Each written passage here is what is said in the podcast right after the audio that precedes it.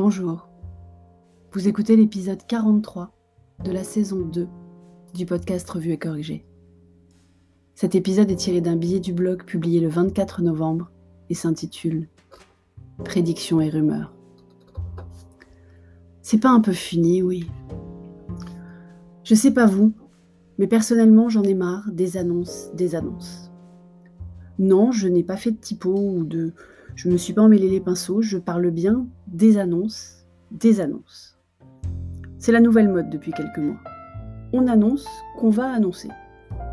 On laisse fuiter quelques perles dans la presse pour vérifier les retombées, et on adapte les mesures ou les réactions selon la puissance et l'origine des levées de boucliers. Le problème de cette stratégie, c'est qu'en fait, on n'entend que ceux qui parlent fort. On ne démontre aucune vision ni conviction.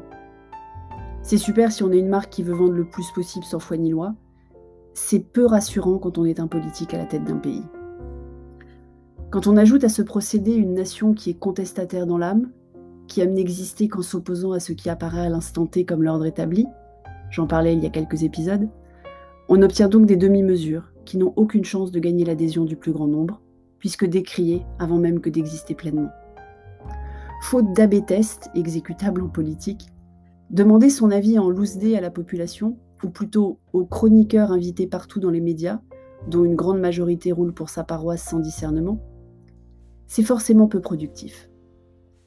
Soit dit en passant, ça me fait bien rire tous ces politiques d'opposition qui critiquent les républicains qui n'ont pas encore ouvertement reconnu la victoire de Biden.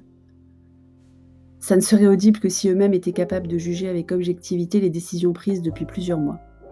L'hôpital, la charité, tout ça, tout ça. Non, c'est pas de la déprime, c'est de l'agacement. À l'heure où sera publié cet épisode, ou les lignes sur le blog, nous aurons donc encore plusieurs heures à attendre les annonces du président, dont la presse nous révèle, entre guillemets, qu'il sera question de paliers, de sauvegarde des petits commerces, de reprise du sport amateur pour les enfants et d'autorisation à fêter Noël, mais pas le Nouvel An. Et les mêmes médias se font en parallèle l'écho des scientifiques, qui sont plutôt unanimes pour dire que c'est encore un peu tôt, que nous n'avons pas collectivement démontré notre sens des responsabilités jusque-là, et que si notre attitude ne change pas, la troisième vague aura lieu. Alors je veux bien être confinée. Je suis prête à passer des heures sur Internet à trouver des cadeaux de Noël qui font tourner le petit commerce, et croyez-moi, ça demande du temps, tant nos commerçants sont réticents à la transformation digitale. Je n'ai rien contre vivre en vase clos avec chair et tendre et petit homme tous les week-ends. Je supporte de me flinguer les yeux à cause des heures sur écran. J'essaie de faire tourner les entreprises françaises pour équiper ma toute petite entreprise en bureau assis debout et autres pieds d'écran pour éviter de me flinguer encore plus le dos. J'ai compris que mon année 2020 sera bien moins bonne que 2019, faute d'événements au prospecter. Mais si c'est pour que mes compatriotes se précipitent dans les boutiques et les transports en commun dès le 27 novembre, pour que les fidèles s'embrassent pendant les offices avant et surtout pendant le 25 décembre, pour que les jeunes et moins jeunes recommencent à faire des soirées sans masque, pour que les grands-parents serrent bien fort dans leurs bras des petits-enfants qui les couvriront de baisers mouillés, comment dire, je vais la voir mauvaise. Je vous l'accorde, je ne propose pas de solution. Je suis bien incapable de proposer un truc constructif pour que les règles soient respectées. Et en premier lieu, le port correct du masque, je ne comprends pas ce qu'il y a de difficile à le porter au-dessus du nez.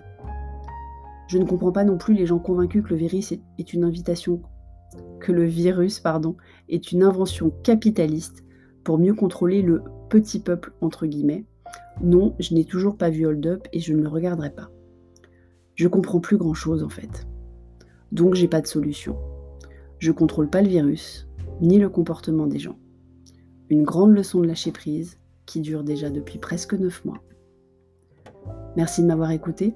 Si vous écoutez sur Apple, surtout laissez un commentaire avec vos 5 étoiles et sur toutes les plateformes de balado-diffusion, abonnez-vous et partagez.